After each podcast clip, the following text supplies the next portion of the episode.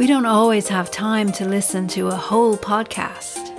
Healing for Healers shorts are a way to check in with yourself and an opportunity to listen to a snippet of something to give you food for thought. I hope you enjoy.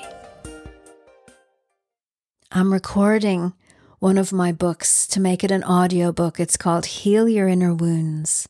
And the first chapter is Heal Your Inner Wounded Child. At the very end of the chapter, there's a whole section on learning how to have fun without guilt. And as I'm reading it, I'm realizing that I'm currently playing computer games, looking outside, taking time to process things that are going on. While I was reading this chapter, I realized that I needed to hear what I had written all those years ago. I think it was in 2016. So renewing and refreshing the energies of these books, I know that it's an important time for people and that they need help to do their inner work. What I thought I'd do is share that section here with you, learning how to have fun without guilt, because maybe you need to hear that one too. And stay tuned to find my book on Audible, hopefully before the end of the year 2023. The Wounded Child. Learning to have fun without guilt. When I'm processing my inner work, healing a wound or making sense of something that's happened in my life, I find sometimes I need to play.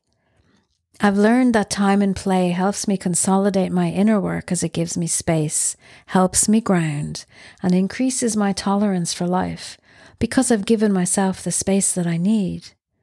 Play has a very important purpose for me, and that really eases the pressure I would have put on myself if I didn't understand or thought I was just wasting time.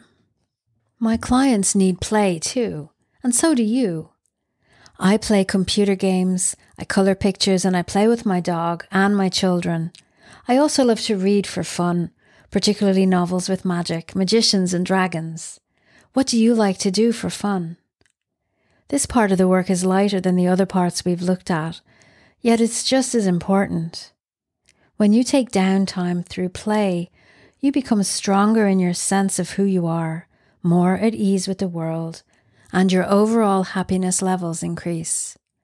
You could see it as further consolidation work, combining the receiving love part from earlier in the chapter, along with the saying no part that we've just done.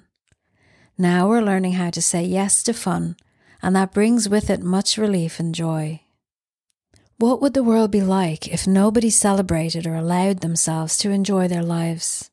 Awful. So see yourself as stepping into a new kind of energy, becoming a role model as you allow yourself to be someone who can have fun without feeling guilty about it. If this idea brings up resistance, that's where you start. Exercise, journaling. Get your notebook and pen and answer the following questions. In reality, who would actually resent you having fun? Can you make a list? Can you go into this and discern what their reasoning may be? Is it reasonable? Or is this all in your mind? What about your idea of wasting time? What should you be doing instead? Is this a pressure that you're putting on yourself? Now that I've explained the role of play in consolidating inner work and increasing levels of happiness in your life, can you see the value in it? What has changed for you? What ideas can you let go of now? When was the last time you really had fun? What were the circumstances around that? Why didn't you let yourself absorb the joy around you?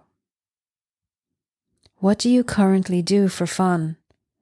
What have you never done that you would like to try? What do you feel right now is more important to you than having fun? Is this the truth? Like the saying goes, nobody wishes that they had worked harder when they're on their deathbed. And the idea of a bucket list as a list of things to do before we die is, I think, often used as an excuse for not having simple and accessible fun in our day-to-day lives. Make your life overall one you enjoy by having more fun in a manageable way more often. Let's be clear. Having fun the way I'm talking about here doesn't include meeting people on social occasions. Meeting your friends could often be fun, but you need to value your alone time fun too.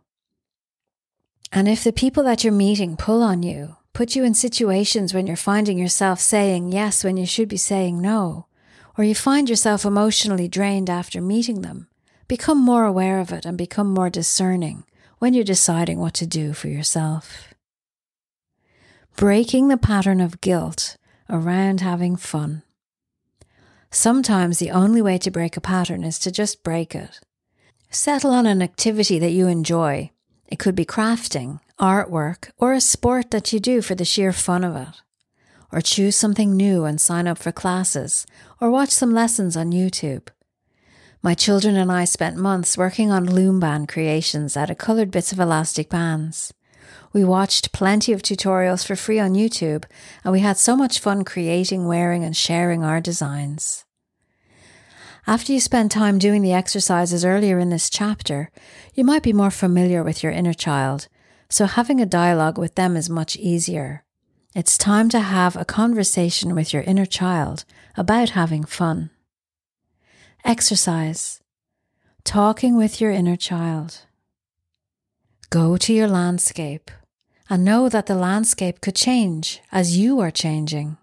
You're always in flow and in flux. Ask to meet your inner child, to chat about having fun. Breathe and wait and slow down. Allow one of the many aspects of you to show up in your mind's eye.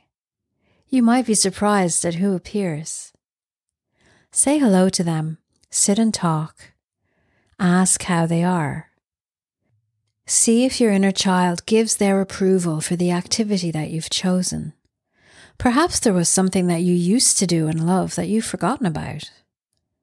Let your inner child know that you're doing this as the adult now, that they might need to teach you how to have fun. Would that be okay with them? Ask them if they'd come with you to this new activity and remind you how much fun you love to have. Always end a meeting with your inner child with an embrace and a connection to love, opening your heart and feeling the warmth between both of you. Connect to gratitude as you let the images dissolve away, knowing that you have your own full permission to start being more present in your life for joy, love, and fun.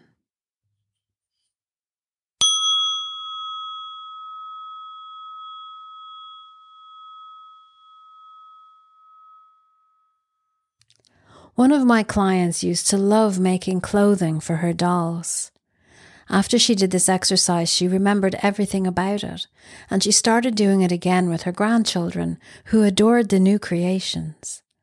So let your inner child unlock the creativity in you that you might have forgotten about when you were caught up in the seriousness of your life. Again, this work might take some time for you to integrate. If there's an aspect of you that's getting in the way of your fun and play, it could be time to do some inner teenager work, which we'll cover in the next chapter. Know that when your inner child is happy, this makes you, the responsible adult, happy too. Feeling seen and heard in the world. The work that you've done in this chapter has built up your sense of self, security, and presence in the world. To build trust with yourself at this deep level fosters hope, relaxes you around love, gives you a certainty and a voice in your relationships and setting good boundaries. Here's a final exercise for you to do so you no longer feel like you're a child in the world, so you feel big and strong in your connection to your life and to the people around you. Exercise. Consolidation work. Take some time in a safe space to relax.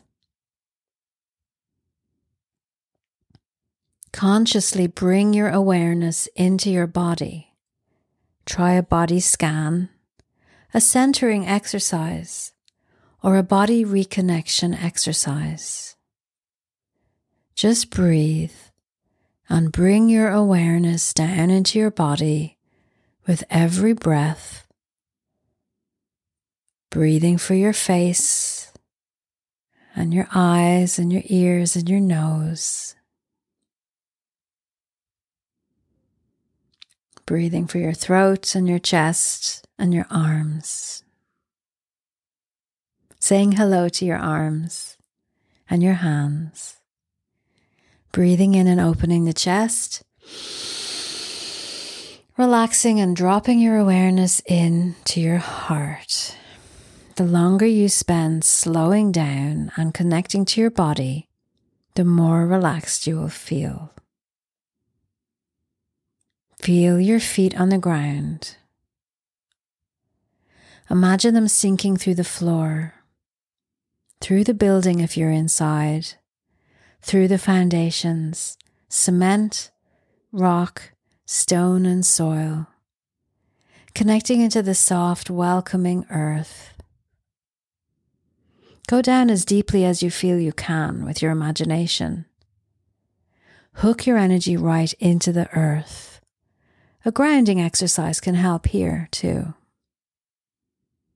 Now bring your awareness back into your body and reconnect to your responsible adult self.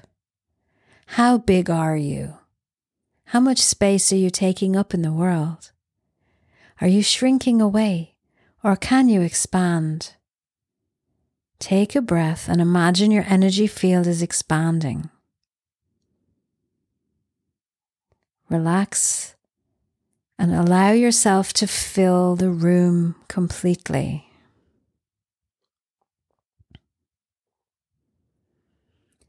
If there's something in your life that's making you feel small, a person, a project, or even just something in general. Imagine now that you are bigger than that in your mind as you breathe and expand again. Breathing in certainty and strength, and breathe out your fear, your smallness, your apologetic self. Let the fear and small feelings flow through your body and out through your feet. Come into balance. Now see yourself standing tall. Whatever it is, you can do it.